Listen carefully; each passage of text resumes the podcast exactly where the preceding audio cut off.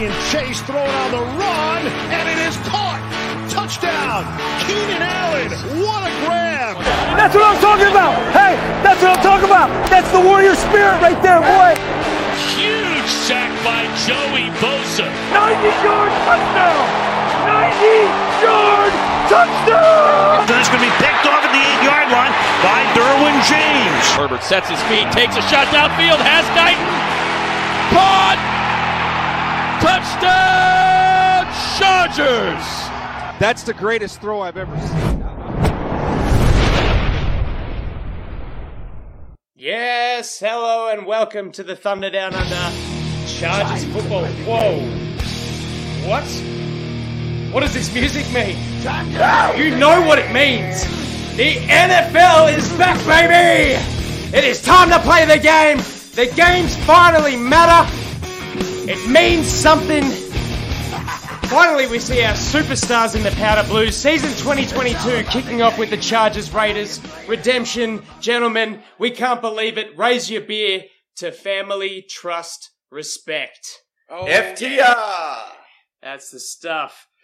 Andy, your host here, joined by Jack and Alistair. Gentlemen, welcome. Welcome all to the Thunder Down Under Chargers podcast before I got rudely interrupted there. Alistair, I'll make you wait. Jack, you first. On a 1 to 10 scale, level of excitement and anticipation for the season after what has felt like the longest off season in recent memory? It has just this week. I have just gone to about on a scale of one to ten. Doesn't even measure it. I'm a hundred. I'm a thousand. I'm so excited. Everything is just better when there's meaningful football on our screens, and we don't have to wait too long because the Rams and the Bills play in a couple of hours. And boy, I cannot wait. Let's go, Charger fans. Let's go. Off the scale is what I expected. And Alistair, what are you doing to mediate yourself from a priapism heading into week one? And what are your excitement levels like? I'm sucking my thumb like a big bald baby. That's like all I can do. I'm just counting down the hours. I have taken multiple days off annual leave. And uh, Andy, you and I are getting away to mum and dad's holiday house to enjoy a few fine drinks and watch just a bulk of NFL football on what will be Monday here in Melbourne. Jack, of course, we'd love him to be with us as well. If he could fly across, he would. But the costs of domestic flights in Australia are criminal at the minute. So uh, no doubt he'll join us at some stage to watch with us, but can't wait, mate. Yeah, un- unfortunately, a bridge too far this time. But yeah, looking forward to um just really getting stuck into week one and um really treating ourselves. Uh, thanks for joining me again, gents. Um, you know we're really we're eagerly hovering to get into this show. Um, a quick shout out, as always, to our wonderful listeners. Thank you. Uh, if you're new and joining us for the first time, welcome. Uh, please, guys, just do us a quick favor and hit that like and subscribe buttons for our channel. It really helps us reaching out to more awesome fans like you guys and would be listeners, um, and we really appreciate it. All right, today, all important week one preview, doing our darndest to entertain you all with insipid Rangers info and insight, what we might expect to see from the Raiders. Uh, what we might expect to see from Brandon Staley and the Justin Herbert led Chargers. We'll give our own predictions on the season as a whole, um, team wise and individuals. We do like our predictions, and we might even sneak in a game of knife or spoon right at the end. I'll get us going with some news out of Chargers camp this week. Um, oh, there's been a fair bit since we, we were last on the uh, on the air together, guys. Um, after the 50 man, 53 man roster was released, the Chargers made a swift change on the waiver wire, bringing in Super Bowl winning running back Sony Michel. Spoke about that, replacing Larry Rountree. Um, glowing praise uh, this week from Coach Staley and Sebastian Joseph Day and a lot of the guys about just the kind of guy he is and you know what he brings to this group. Um, we've also then signed Larry Rountree and veteran tight end Richard Rogers as the 15th and 16th members and filling up our practice squad. Uh, Richard Rogers, if you're not familiar, was the uh, the receiver catching Aaron Rodgers' Hail Mary, the walk off from a million yards out as time expired. Actually, uh, watched that live with Packers Dan, as we'll refer to him, in a pub in the city at midday, and the place went off. Um, very fun, sort of little highlight for him. Um, I don't know if I sort of mentioned it uh, just on that last week when we were speaking about the 53 man roster in the practice squad, but yeah, the depth at tight end was a bit of a concern. So I'll throw it out there. I quite like this addition. Um, it's practice squad after all. Uh, we've also named our eight team captains. On the offensive side, Justin Herbert, Keenan Allen, Corey Linsley, Austin Ekeler, and on the defensive side, Derwin James, Joey Bosa, Khalil Mack, and Sebastian Joseph Day. Ooh. Congratulations to the eight of them. Staley really holds the, the mantle in high regard, so um, having the C on their, their jersey means a lot to him, and will mean Doesn't a lot to he ever, guys. Andy? He was Mm, pumped really? about that. Yeah. Oh, yeah. big time. Um, and it's fantastic to have two guys in their first year with the team in that group. But I mean, one at least speaks to him, speaks for himself, and the other one is nothing but a, a great presence, at least, if not a great footballer.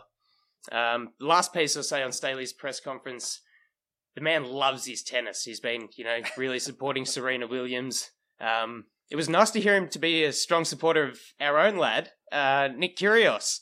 Uh, recognises talent. I was like, oh, you're not going to say anything about his demeanour, but um, yeah, that, Yeah. that was that was pretty fun. He Um, loves Rafa Nadal too. Loves the Spaniard. Loves the Yeah. bullfighter.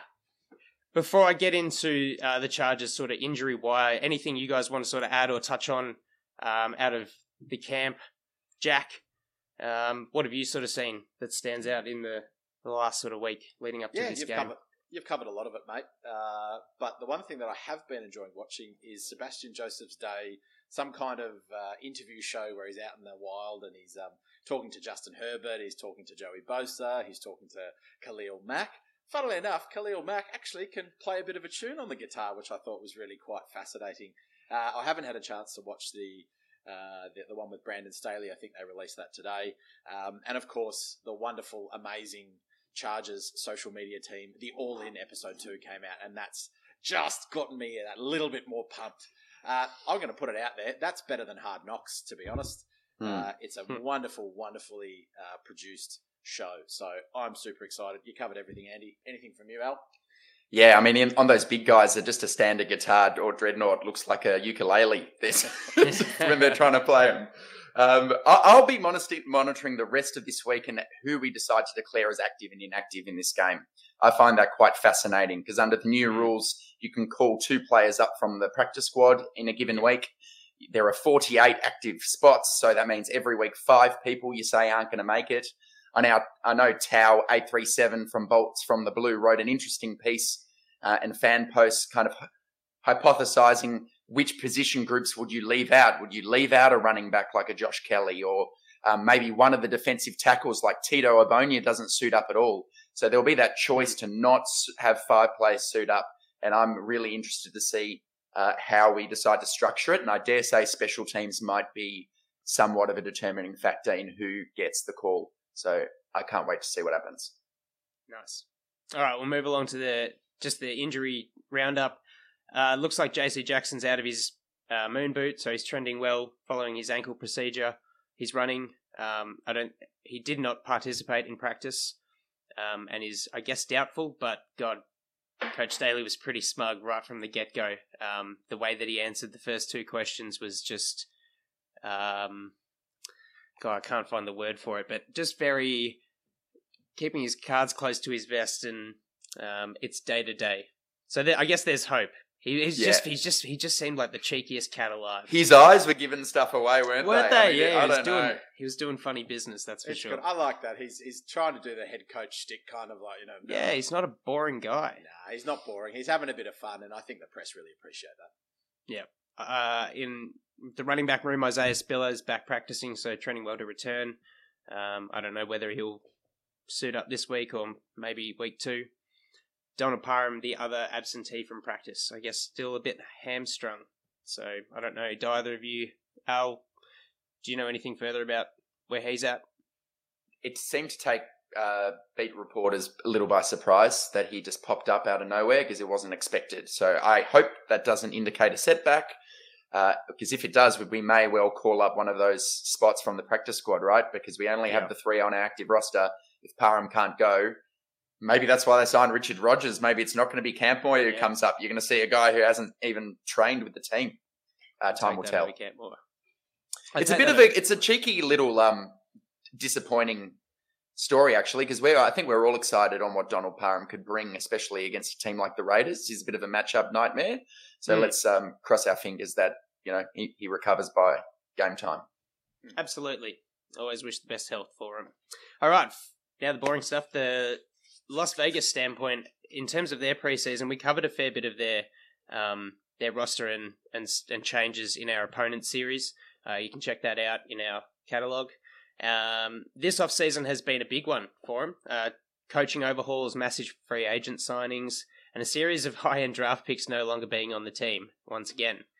Um, look, Josh McDaniels and Dave uh, Ziegler have stood by the best performances of the their preseason. Uh, they won all four games that they were in, um, and they've loaded up the back uh, the running back room on their fifty three, keeping five guys, including a, a fullback. Um, and I think that's going to be a big part of uh, Josh McDaniels' offense. Um, they averaged 132 yards a game across their four preseason appearances.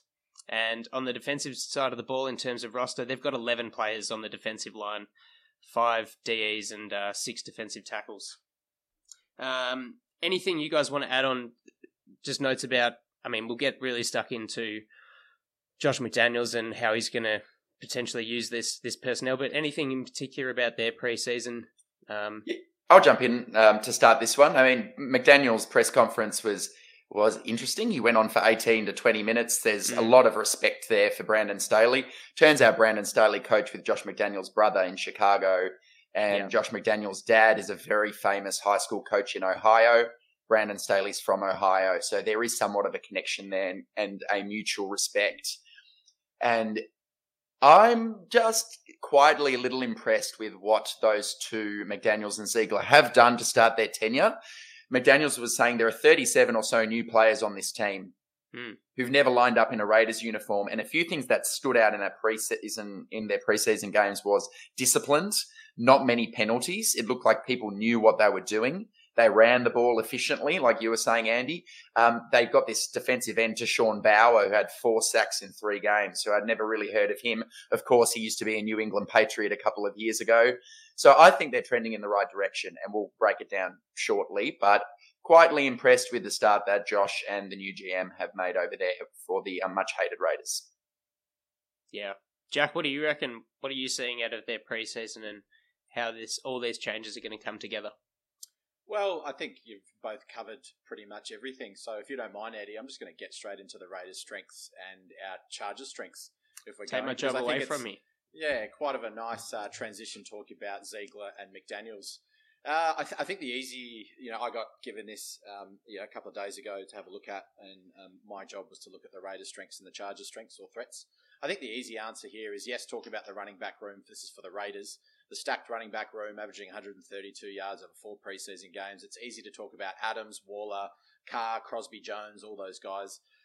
But I actually found a really good fan post on uh, a Raiders thread, and I, I can't remember the name of the publisher. So if you're out there listening, um, FTR, but thank you for this. Uh, so the way I looked at it is that so gracious of you, Jack. Ah, Yeah. well, I'm a gracious man. Uh, new coaches, new scheme, which means there's not a lot of tape on, on what they might be doing. So it does make it hard to Good game take. plan for, I think, for uh, Brandon Staley. But if you wind back the clock to when we played the Patriots last year, I think McDaniel's absolutely torched us with a couple of scheme things that he did, and um, a couple of things that stood out to me.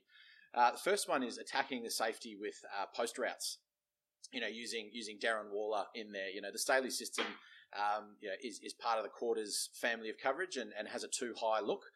Um, they, they're sort of deploying teams across the NFL deploy different elements um, to stop the high powered offenses of today. So, but the one weakness of that, and it's not just um, the Chargers defense, but it's also a lot of teams that play the two high, is at times it can leave the post safety um, on an island post snap um, when he adjusts to the original disguise, and, and I think it I think that's where they're going to be attacking us first and foremost. So uh, Derwin James is going to have his work cut out for him. The next one that I thought was kind of interesting is using bunch sets. Um, I think you know bunch sets can create uh, a lot of mismatches uh, for a defense uh, based on the setup of the formation. Uh, our defenders have to be disciplined. When I say us, I mean the Chargers have to um, be disciplined and understand their zone or, or the man scheme. Uh, but that those bunch sets, and I get really worried because you've got Davante in there um, can lead to those really explosive plays. And, and McDaniels put that on film a lot, actually, during week eight Mm. versus the Chargers last year. And the last one I'll say before I throw to you, Alistair, um, is, is creating the one on one matchups. Um, I think, again, discipline comes into it from a Chargers standpoint. Um, the need for players who can who can play press coverage is critical. I think that's why the Chargers went and got Jackson. and we, we we got him, but with him hobbled, I think that McDaniel's is going to use a couple of different um, formations to try and create those one on ones. We know that Michael Davis has had a really good time on Davante in the past, but we can't hope that that's going to happen again. So those are the three things that I thought were quite interesting in schematically rather than purely just looking at players. Uh, Mm. Alistair, anything from you? Isn't this interesting? You're the schematic guy. Now I'm going to dip into Greek mythology because I've got one note here and it says Kerberos, the monstrous three headed watchdog of the underworld. That's Davante, Hunter Renfrow, and of course Darren Waller. So that's the first thing that just sticks to mind in terms of their strengths. But a, a lit, maybe a lesser known strength is their nickel cornerback, Nate Hobbs, who was a fifth round pick last season. And um, out of all the cornerbacks in the NFL, he only allowed 0.7 yards per coverage snap in the slot last season, which was tied fourth among all cornerbacks. Now they're saying he might play a bit more outside this year because they've got a bit more flexibility with what they might do, but he's just a sneaky one to watch. And we we try to use Keenan as a weapon from that position, and I expect we'll do that with Josh Palmer as well. They're quite well constructed to combat that particular um, strength of ours. What I expect to see a lot of from McDaniels, other than the points you mentioned, Jack, is he runs 21 personnel a lot. So that's two running backs and one tight end. He's run that the second most in the whole NFL um, since 2017. So 25% of the time he's running that. So expect two running backs on the field a lot of the time. And I'm expecting a lot of screen passes, uh, bunch formations, like you said, Jack. They're going to throw a lot at us because he is a great offensive mind and he's not going to die wondering. Andy, we've stolen a lot of thunder here. Any any particular like Raiders Uh, strengths you're clued in on? Uh, I well, I mean, I did a lot of talking at the start, so that's that's quite fine. Um, look, a big concern for me is uh, the blaringly obvious, um, the strength of the Raiders' pass rush and charges. Even though Trey Pipkins has won the job, still, you know, and without a, a good blocking tight end unit, it's still um, a bit of a concern even on Herbert's strong side. So um, there is that, and also, yeah, the the prominence of their run game and, and how much McDaniel's is going to to lean on that. Um, and although we've on paper uh, we've upgraded it, it's still unproven in the NFL state in the NFL arena. So, um, yeah, just they're, they're sort of as far as those things go, the things for me to watch um, heading in. But yeah, Al, do you want to jump into the the Raiders' weaknesses and the Chargers' threats? Yeah, and I think there are a couple of obvious ones, but I might just start with one and then open it up. And the obvious one to discuss, I think, is the Raiders' offensive line, which we almost have discussed ad nauseum to this point.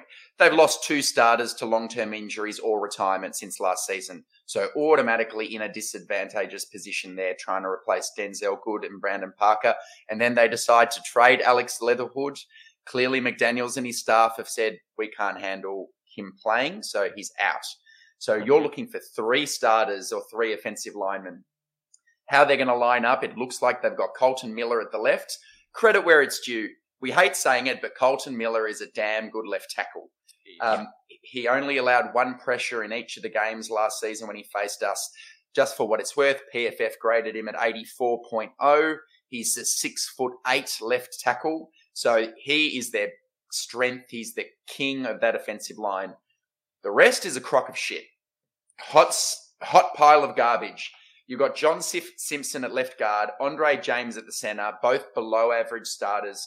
Right guard, you couldn't even make it up. It's a guy called Lester Cotton. He sounds like a Madden Yeah. creator player. He only played five snaps last year. Raiders undrafted free agent. He's not meant to be starting. And then, out of desperation, the Raiders have grabbed expatriate Jermaine Eluemunor, who used to be a right tackle for the Pats two years ago. Hasn't been playing right tackle since, but when he did play the Chargers last year for the Pats, he gave up four pressures playing guard. So that group is ripe. They're ripe for the pickings. And we have Mack, we have Bozard. They are both health, healthy. We have Van Noy, we have Morgan Fox, we have Tillery. Let's attack that weakness early and often. That's my Yep. first weakness I want to talk about. Well, what's another weakness that might stand out to one of you two, Jack? Maybe. Yeah, more of a philosophical weakness here. With 37 new players on the roster and in the building, you might not have the energy that uh, was clear and the the ra- the the, uh, the round 18, or sorry, I should say the what do you call it when it's a is it round? No, is it called rounds? They call it rounds. I'm Week. stuck in AFL. Week. There we go. Thank you. Uh, week 18 games. So I think the Chargers are going to come ready to play. You could arguably say that the Chargers do have a brand new set of uh, sort of minds in the building too, but McDaniel's wasn't there. The the coaches weren't there. I think that we're going to come out and be absolutely all over them uh, in terms of mental preparation and physicality and the sort of assertiveness. So we're going to have to really, I think, take that and make sure we complete in the red zone and get a 10, 14 points ahead very quickly.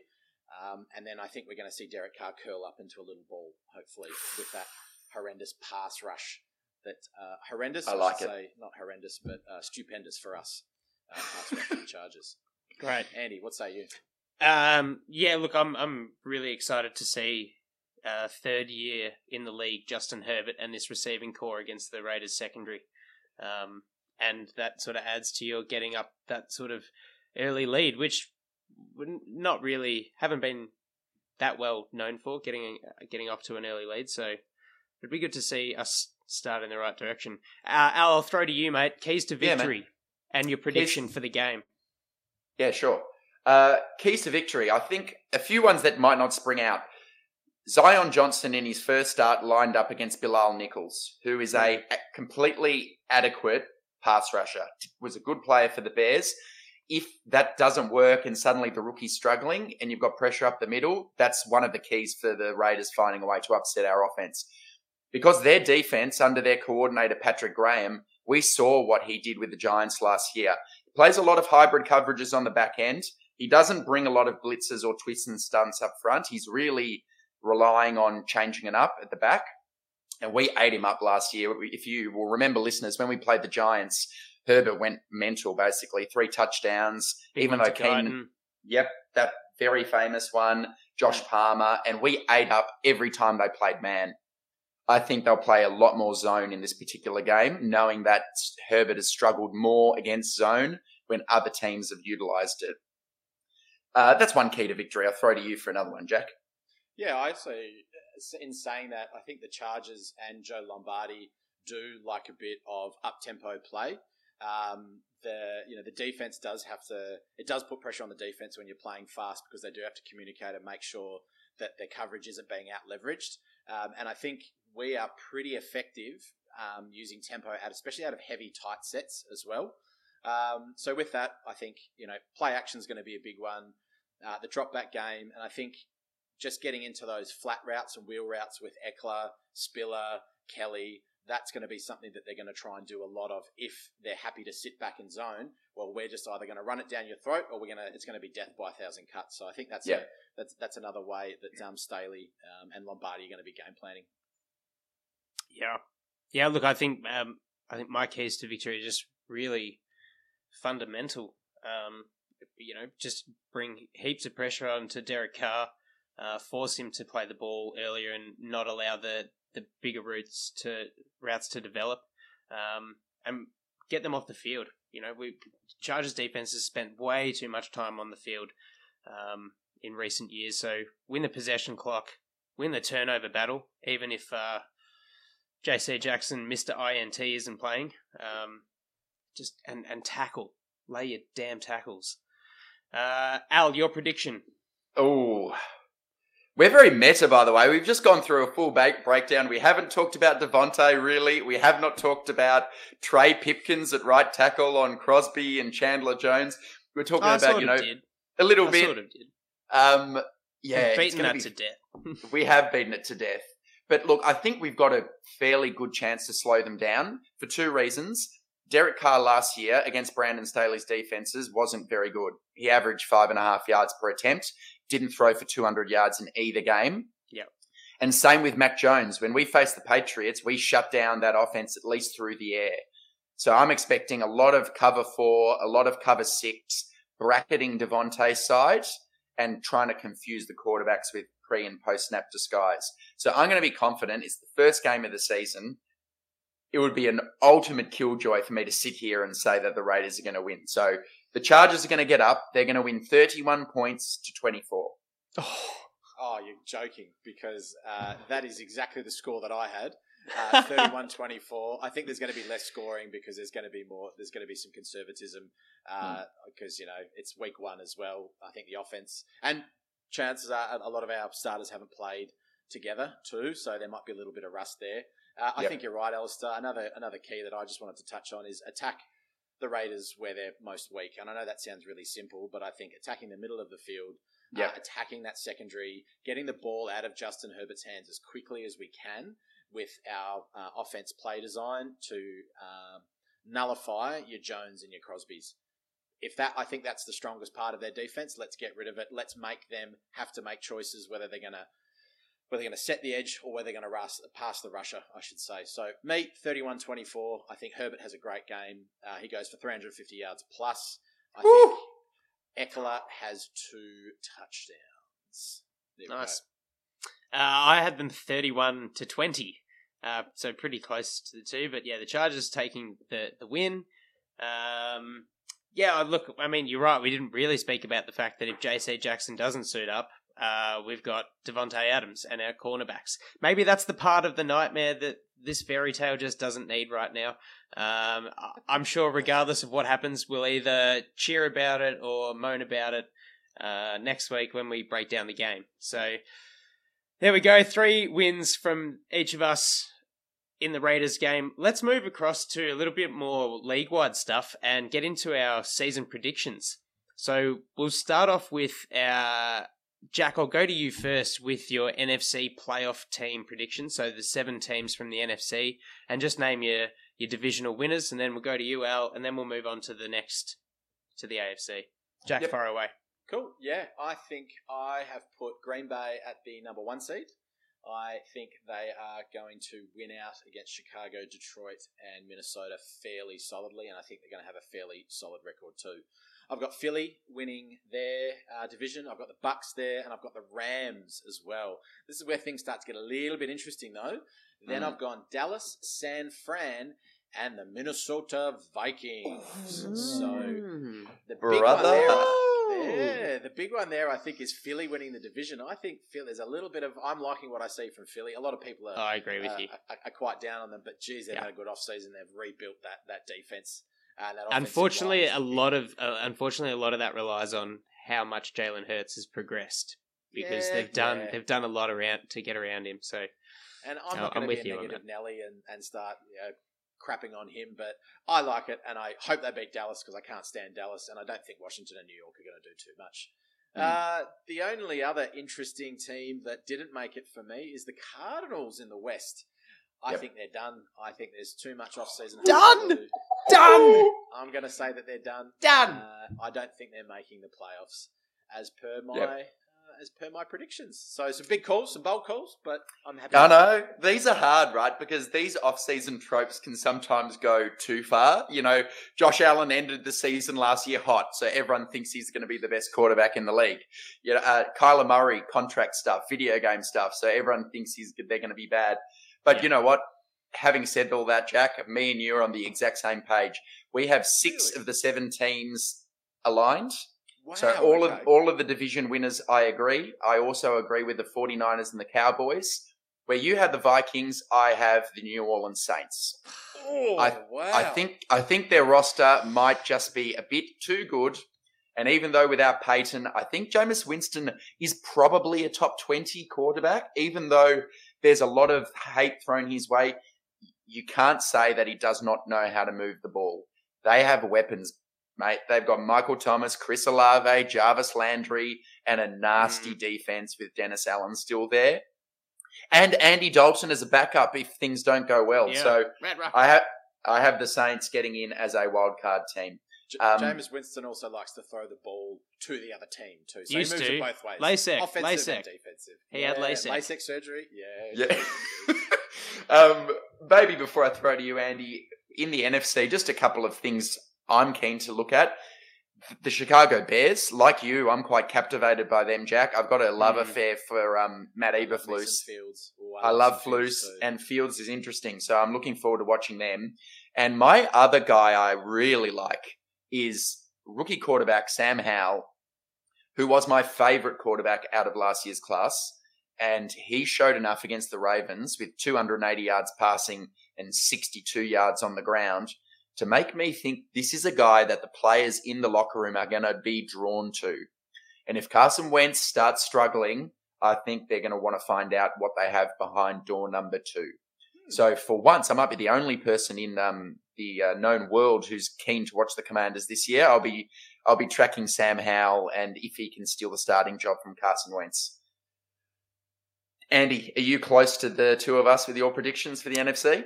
Uh, if I recall correctly, after that final little diatribe, Alistair and I have the same ones. I've got the Eagles, Packers, Bucs, and Rams, and then the Yep. Cowboys, Saints, and 49ers as the wild Amazing. card teams. It's almost like we've been friends for 20 years. Oh, yeah, that, that got a bit boring. I did do a little bit of a sigh when you read yours out, but, uh, you know, good minds think alike. Um, I Great think the minds, the, not good minds. Great Yeah. minds. I think the Cowboys. Yeah, I'm underselling myself a little there, dragging you two down with me. I think the Cowboys are probably too good a team in that. Di- uh, I, I think the Cowboys can't really not sort of vie for that wild card spot. I think they'll they'll push it, but I I agree with you, Jack. I think the Eagles have got a lot better. Um, in the North, the sort of the thing I'm most interested to see is who will scrape themselves off the bottom of the NFC North division, and will the Vikings sort of fall away? Um, I'm not with you on that, Jack. I don't think the Vikings are really a playoff worthy team. Um, and I see improvement out of the Detroit Lions and the Chicago Bears. All right, Jack. your AFC playoff team predictions. Oh, I feel like I'm. I feel like I'm going first, so I get all the glory. Uh, but I have, unfortunately, the Bills, and I have them going sixteen and one. Whoa! I, I Wow. have having a very, very, very strong year, which is what all the pundits are saying. So I can't really be too unique in that. If we put our minds back to when we made season predictions, I have boldly stated that the Chargers go 15 and 2. So I have them as my second team in the AFC uh, conference. Then I've got the Titans. Uh, I think they're just going to be there. I think Baltimore, I think it's time for a resurgence in Baltimore. Then I have the Bengals, the Kansas City Chiefs, and I've got the Matt Ryan led Colts. Whoa! Okay. Hey. There we go. So those Love are it. my those are my playoff teams for the AFC. Some some interesting ones in there, but hey, we've got to have a bit of fun. Yep, we are aligned, but for one again. Oh, far out. But I have the Chargers winning the division with a 12 and 5 record, and the Chiefs making the wildcard spot either with a 12 and 5 or 11 uh, and 6. So I think either we win on a tiebreak. I think the Chiefs are going to be very good and thereabouts. Where we differ, where you have the Colts, I have the Dolphins. Yeah. So that is the one change. I have a bit of, I've bought the hype around uh, this whole McDaniel mad scientist stuff. And we'll find out. This could look really bad. It could be Teddy Bridgewater starting in week five, and you know they can't move the ball. And but I, I think that they've got just a bit of pop to them, the Miami Dolphins. So they're my last wildcard team. How about you, Andy? Uh, I've got the Bills winning in the East, the Ravens taking it out in the North, Titans in the South, Chargers winning the West, Dolphins as a wild card team, the Bengals, and the Chiefs. We're fourteen Real of fourteen, mate. Yeah, Real that's- that's interesting incredible. stuff. Well done. So uh, there we go. I did actually. It was a real. I just I wasn't sure who was going to win the AFC South between the Titans and the Colts. But I think the Titans might just get up. Although I could be completely wrong because you know the Colts were a great defense only a couple of years ago. All right, moving right along. Uh, let's go the NFC Championship prediction. without. Oh, why don't why don't you just go your yeah championship game predictions and then your Super Bowl, and then we can all do our Super Bowl predictions around again Okay. after we've done that. Okay, so you say just to confirm, you want my AFC Championship prediction, my NFC, and then the Super Bowl prediction and winner altogether? Yep. Okay. Uh, AFC, I have the Bills and the Chargers. Ooh. NFC prediction, I have the Packers and the Bucs. Okay. And then I have the Super Bowl prediction, and it's the Chargers and the Bucs. And the Chargers Oh. win and send Tom Brady out of a career. Ta ta, see you later. Pipe dream for me. Oh, Uh, Me too. I'm also setting myself up for a massive, massive embarrassment when Tom Brady leads a game winning drive coming back from 18 or 17 or 14 points down in the fourth quarter to rip the heart out of Brandon Staley and Justin Herbert. Anyway, that was my prediction. I have the Chargers winning the Super Bowl. Uh, hey, blue sky thinking. I like it. Wait, put it before the games are played, you got to put it out there. 100%. Gotta put it out All right. Uh, NFC title game. For me, it's the Packers and the Bucs, like you, Jack. Pretty easy and pretty common um, picks. Few other contenders, but I like those two. AFC title, Bills and Ravens. And I have the Chargers bowing out to the Ravens in the divisional round. Boo, boo. Boo. The Bills are going to make the Super Bowl and they will face the Green Bay Packers and Aaron Rodgers will win his second Super Bowl. The Green Bay Packers, Dan, you'll be happy to hear this, will defeat the Buffalo Bills because under the bright lights, Sean McDermott will just get a bit conservative and Josh and Allen will make one error. And I think this Packers defense could be number one in the NFL this year. Oh, So they're my Okay. predictions. nice. Packers to win. Right on. All right, my AFC Championship prediction is Bills versus Chargers. In the NFC title game, I have the Bucs versus the Rams.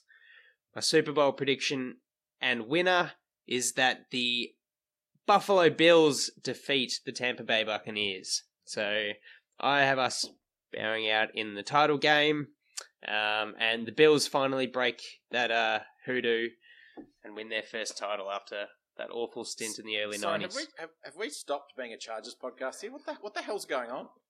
Oh, we're just we're just throwing our team. Okay, all right, fine, all right, no worries. Okay, continue, Andy. Sorry. Been blowing smoke up everyone's ass for the last thirteen episodes. We're still a little just, bit I just need to ground. You just need to ground yourself a little bit. All right, on to the individual awards. Um, we've got there. Let's go the NFL MVP. Jack, who's winning guess. Have a guess. Guess? Uh, if it it's is. sa- if Herbie Herbert? loaded. Herbie loaded. Herbie fully loaded. Are we- are we all on that one? No, no, I've got Josh Allen. Okay. Just It's because he finished the season hot doesn't mean he's going to win the MVP. You're probably right, but I'm bu- I'm buying in. I like the weapons they've collected there. I do too. I really like that offense. Uh, yes, mine is Justin Herbert. All right, Jack, your offensive player of the year and your defensive player of the year. Well, I've gone with a bit of a left field one for offensive player of the year. Uh, we didn't have this on our run sheet, but I've also gone. Isaiah comeback- Spiller. I've I've also gone with the comeback player of the year of Baker Mayfield, and I've had the offensive player of the year as Christian McCaffrey because I think it's about Ah. time he had a big year. I reckon he might go with a half decent quarterback in Baker.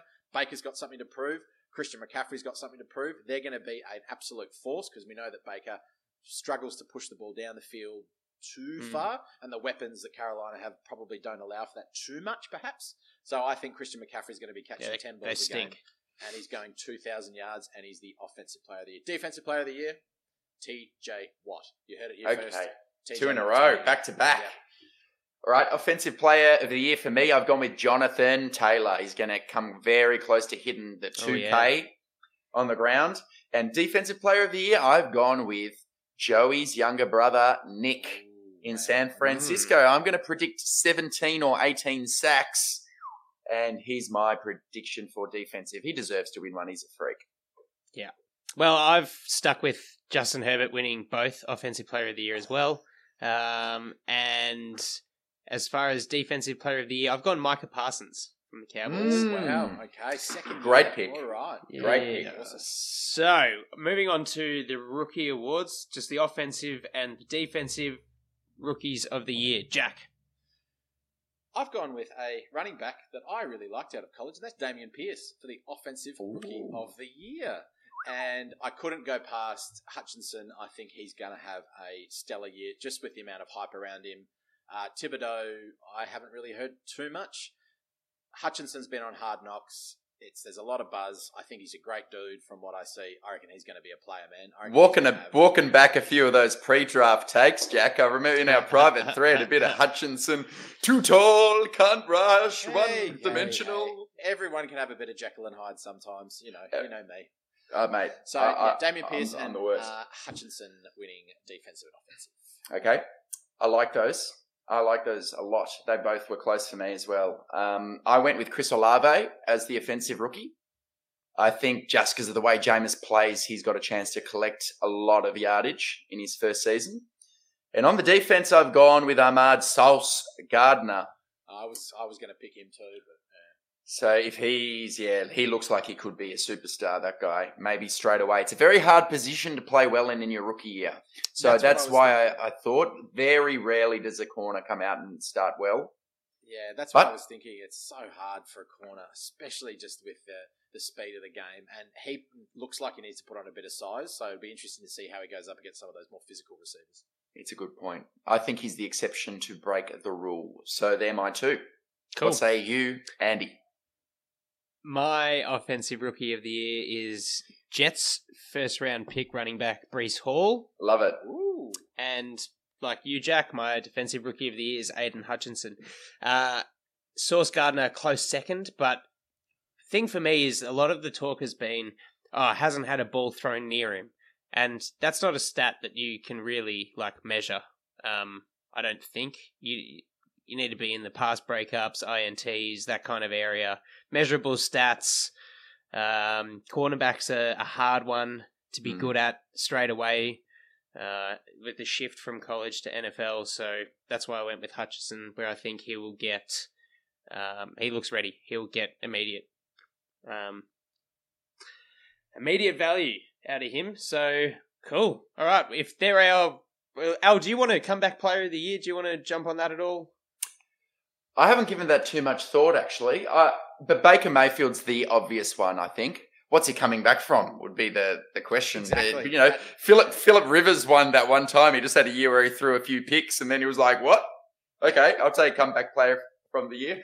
Um, maybe listeners tell us in the comments what you think about our predictions. Leave us some of your own. Who's going to win all of these uh, bright awards at the end of the season? Yeah, fight us on it. Um, I think Christian McCaffrey. Um, I really want to see a, a great year out of him, um, and I really hope that uh, he stays through it. But yeah, look, we'll we'll just see. But if there's there's one I'd, I'd bank on, it'd be it'd be him. I think. Oh, Nick I'd love I'd love to see it off Saquon, to be honest. I Oh, would yeah? love to see him fulfill some potential. I'm so down on the Giants. I think they could be picking right Oh, at the top yeah. again. big But trouble. that would be nice to see for, for Yeah. me. No, that's fair enough. All right. Well, I think without any further ado, we should uh, get into one of our favorite wallet. segments: knife or spoon. He's got a knife. A knife? You call that a knife? This is a knife. That's a knife. Not a knife, that's a spoon. All right, all right, you win. I see you've played knifey spoony before. All right, Jack, mate. Do you want to get us started with your first piece of cutlery? Okay, I do. And I have got some background music that I'm going to play whilst I read. And this, these are prepared. I, I, I'm an English teacher. I do love to write. So this is going to take about a one minute 30. I'm going to take you on a bit of a journey. So here's some uh, background music for, for me to go. Too many people having that familiar old timer phrase emblazoned on a knife's handle instantly indicates it's made with quality and precision. The knife that I'm giving out here is called an Old Timer 8OT Senior Stockman. The Old Timer brand by Schrade is truly a knife institution, and the Old Timer Senior Stockman is the most popular old timer out there. The creators of the old timer line wanted to make knives that harken back to the days of their granddad working the fields, panning for gold, or taking shits in a thunderbox. Despite the old fashioned look and feel of the knife, or perhaps due to that fact, the 8OT is an explosively popular and respected knife by casual and hardcore knife users. And who am I giving this to? I'm giving it to Aaron Rodgers. We haven't heard a lot about him. It wasn't an upset off season with hullabaloo about not being happy, not being involved with decision making, blah, blah, blah. People will be doubting him as Adams, his trusty steed, has left him. He's like the old Wild West gunfighter that everyone thinks is washed up and always drunk on sour mash whiskey. But when it comes down to a duel, or it's time for him to become the hero a la Rooster Cogburn and John Wayne style, he'll do his thing and do it well. Bang bang! Arguably, he has the best defense he's ever had and he'll have something to prove. He thought his arch nemesis in Old Man Tom was gone, capiche, six feet under, but he's back. He's in the conference, and it's all looming toward the old showdown in the town street of the NFL. Old time gunslinger versus old timer, old timer. Watch out when the clock bower toll, tolls 3 p.m. The older generation can still bring the fireworks in the NFC. Aaron Rodgers, I'm looking forward to it. Woo! Mate, I'm fired up. I want to watch Yeah. some John Wayne. I want to flick on some Tarantino. That's um, unbelievable. All right. Um, tough act to follow that one. I don't have any music, but I will parrot something that was referred to show, and I'm going to hand out a bevel knife. A bevel knife, which is a triple-edged cutting tool designed for customizing the bevel of gripping holes in a bowling ball. what the hell? And that bevel knife is going to rookie Texan running back Dameon Pierce. Because that man is a human bowling ball with legs. And with his 86 yards on 11 rushing attempts, I cannot wait to watch this guy just go boom, boom, boom, all the way into the end zone with his little bevel knife. Onwards and upwards, sir, Dameon Pierce. Very good. I'll break the positive trend and go with a spoon.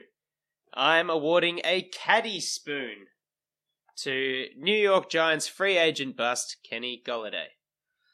This variety of spoon stems from the 19th century. It's a silver spoon with a wide bowl, typically used by the rich to measure out dry tea leaves, as it was an expensive commodity at the time.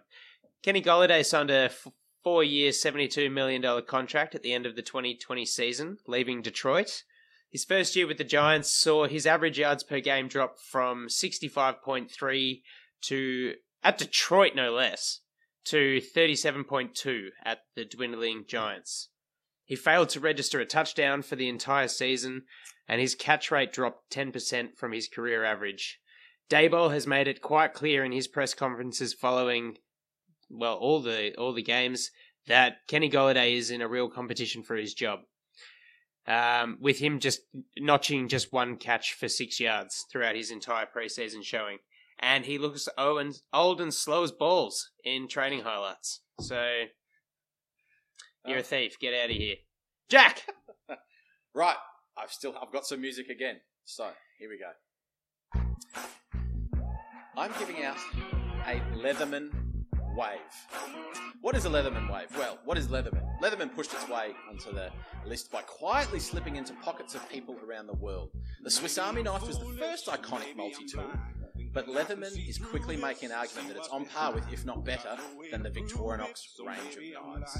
As Leatherman's most popular model, the Wave has set itself apart from the pack by offering 17 different tools made of durable 420HC steel.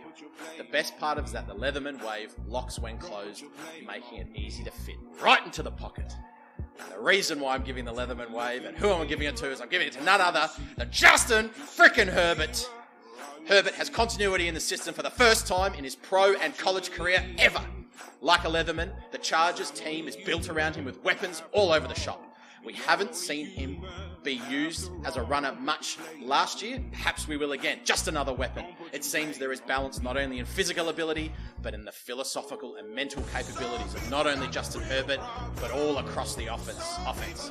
Just like the Leatherman, find the right tool for the right job at the right time, and it all fits into your pocket with Justin Herbert. Screw, cut, chop, measure, carve, hang, fish, scrape, split, open, you name it, he's got it. Come on, Lombardi. Utilize your Leatherman like a good outdoorsman and let it rip. Ah. Far out, mate. C- Can we swap, Andy? I can't keep following Jack with these absolute rippers he's prepared. Ah, looks looks like someone had a bit of time on their hands just making themselves audio bites for all of their own ones. That's very That was good. phenomenal. Um, I'm going I'm to go. it, and I love that song too. Yeah, It's a great song, yeah. Uh, I'll throw it to you, Andy. Should I go with a negative or a positive? What would you like to hear from me? Uh, negative. Okay. I'm giving out an ear spoon. Oh yeah. Uh, An ear My aunt- spoon's a small spoon used to remove earwax. More common before the marketing of cotton tipped buds. I'm giving mine to Jerry Jones and Dallas Cowboy. Because they need to unclog their ears and start to listen to what people are saying about how you should draft in the NFL in the modern day. They cut La'el Collins with no backup plan in place.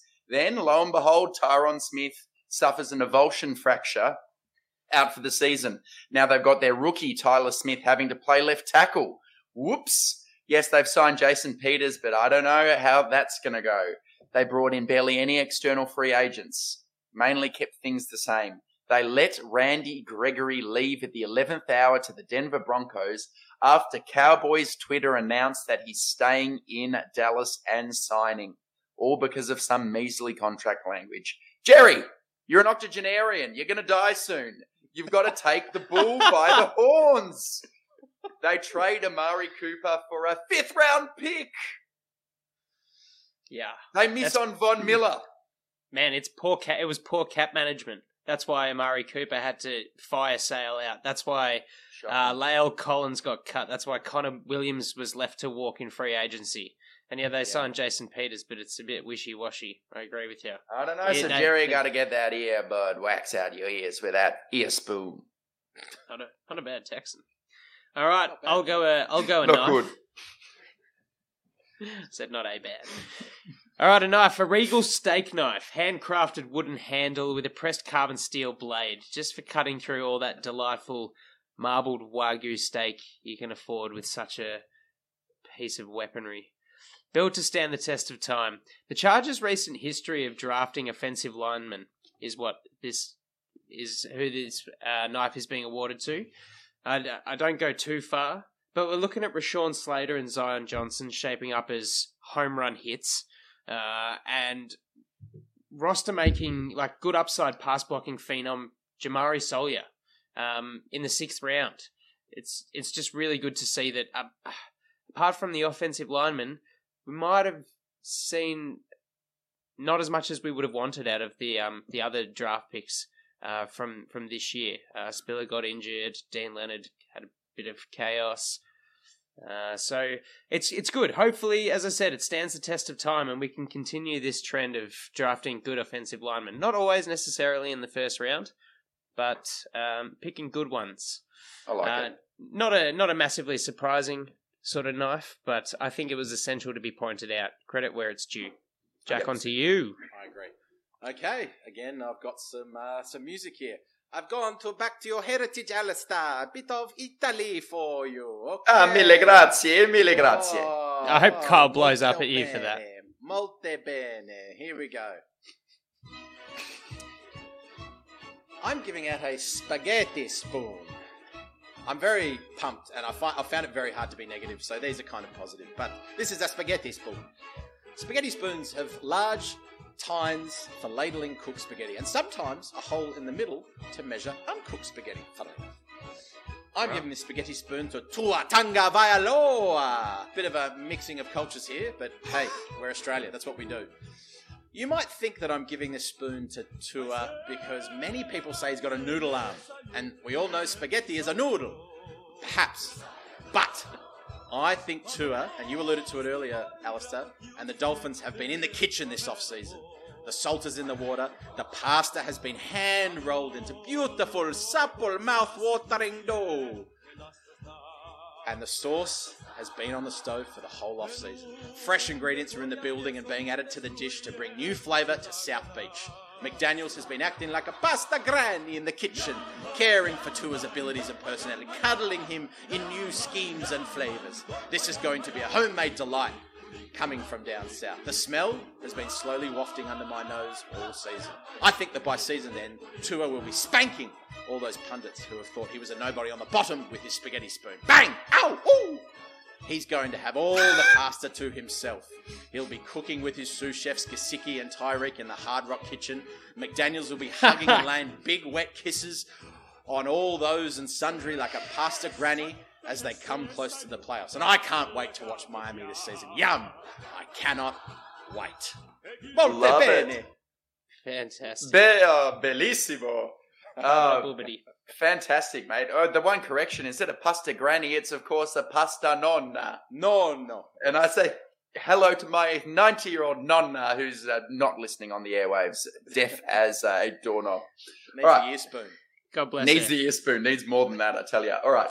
Um, I will go with a scalpel for my second and final knife.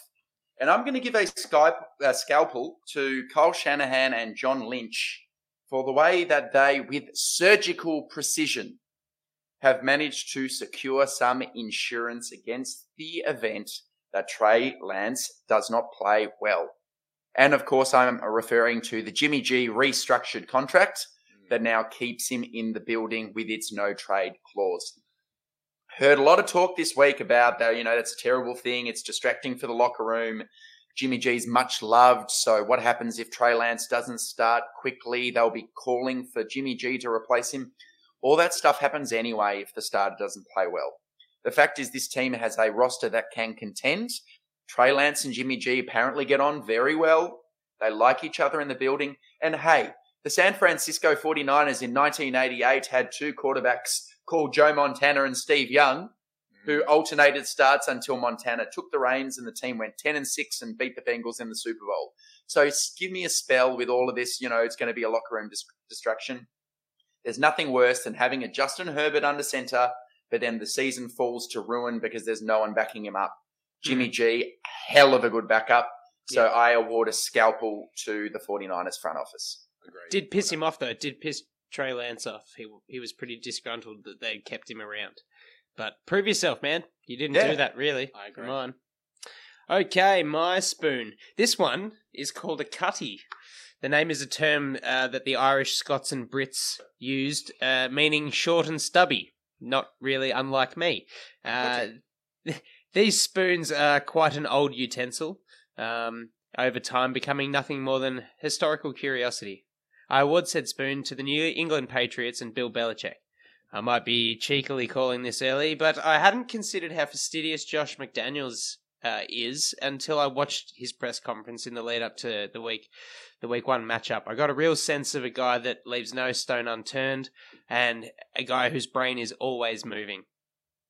A stark difference to the goofball we saw we saw coach Denver uh, a decade ago. Really, um, while I'm not yet convinced everything's going to work and he'll succeed with the Raiders, uh, at least this year, he has been incredibly successful over the course of uh, 20 years, especially while with New England, often touted as one of the best offensive minds in the league. What the Patriots organization has done by replacing him with former defensive coordinator Matt Patricia and ex special te- uh, special teams guru Joe Judge absolutely boggles the mind. I don't know what Darth Hoodie is doing, but uh, this is a very interesting move from this champion estab- championship establishment, especially considering it's now a system. It's now a new system with a second year quarterback. Uh, and I don't know if you guys were watching. I think the Patriots Raiders game, but it was a washing machine really for Mac Jones. Will we finally see a decline in Patriots football? Um, I hope. I hope so. I hope you're listening, Milan. Coming for you. Shout out. That was it. Uh, Jack. All right, my last one. Again, I have some music for this one. Here we go. I am giving out a marrow spoon. 18th century silver, often made with silver, I should say, with a long, thin bowl suitable for removing marrow from the bone. And I'm giving this to Aaron Donald. This is another positive one, though.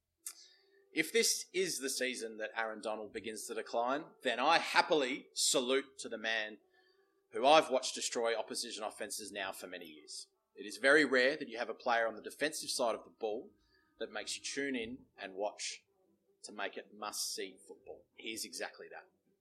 The reason why Marrow Spoon? Well, because whilst a lot of pundits and media might suggest he's on the wrong side of 30, he's won his Super Bowl ring, he's flirted with retirement in the off-season, blah, blah, blah, blah, blah. He will still be causing headaches as his power rusher snaps lineman's fingers back with the veracity of a caged lion. Fibulas and tibias are always a danger of snapping and protruding out of lycra when he's coming at QB's full ball. And whilst he might not be as dominant this year, I still think he will be. His hmm. performances will still be a rich delight to enjoy, if only now occasionally, just like bone marrow. Aaron Donald, thank you, sir. Ah. Bravo. I love that. So I love it. Oh. One more from me. It's Raiders week after all, right, listeners?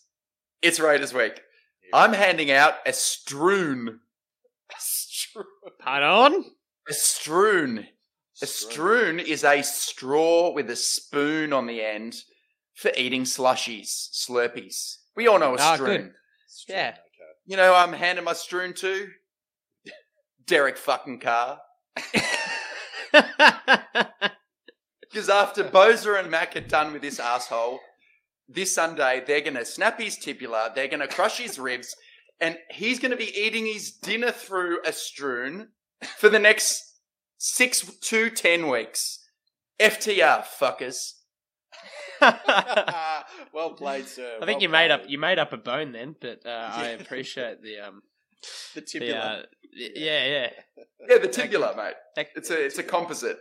yeah grows perpendicular to your nose. All right, for my last piece of cutlery, I will present this bandolier of throwing knives to the NFL schedulers for what they've dished up on the week one menu. If we couldn't be more excited, if we couldn't be more excited about football coming back, you've got week 18 redemption in Chargers Raiders, knife to the bullseye. Sophomore Battle Deluxe, Fields versus Lance, another knife to the bullseye. Uh, in the latter's first proper game as QB1, no, de- uh, no less, as you guys have just said. Uh, the Unlimited Bowl, Denver versus Seattle. Yeah. Baker Bowl, pa- Browns, Browns Panthers. Mahomes versus Murray. And the season kicks off with arguably two of the best teams in the league, the Bills and the Rams. If that doesn't get you salivating like the waft of bacon on a hungover Sunday morning, frying on the grill, then y all you need to do is ask yourself, is this really the sport for you? I can't bloody wait. I cannot wait! Let's go! Bring it on. All right, Bring it well, on, baby. Guys, unless there's Jack, I know you've got more more tracks laid down. Nah, all out of cutlery. Well, guys, thanks very much for joining us again. Like we've said a million times, family, trust, respect, FTR. Thanks for joining us. We'll see you next time. Hopefully, to break down an awesome win in week one. Let's go, Bolts. And Come on, baby. uh, bolt up, baby. Woo! Enjoy the game.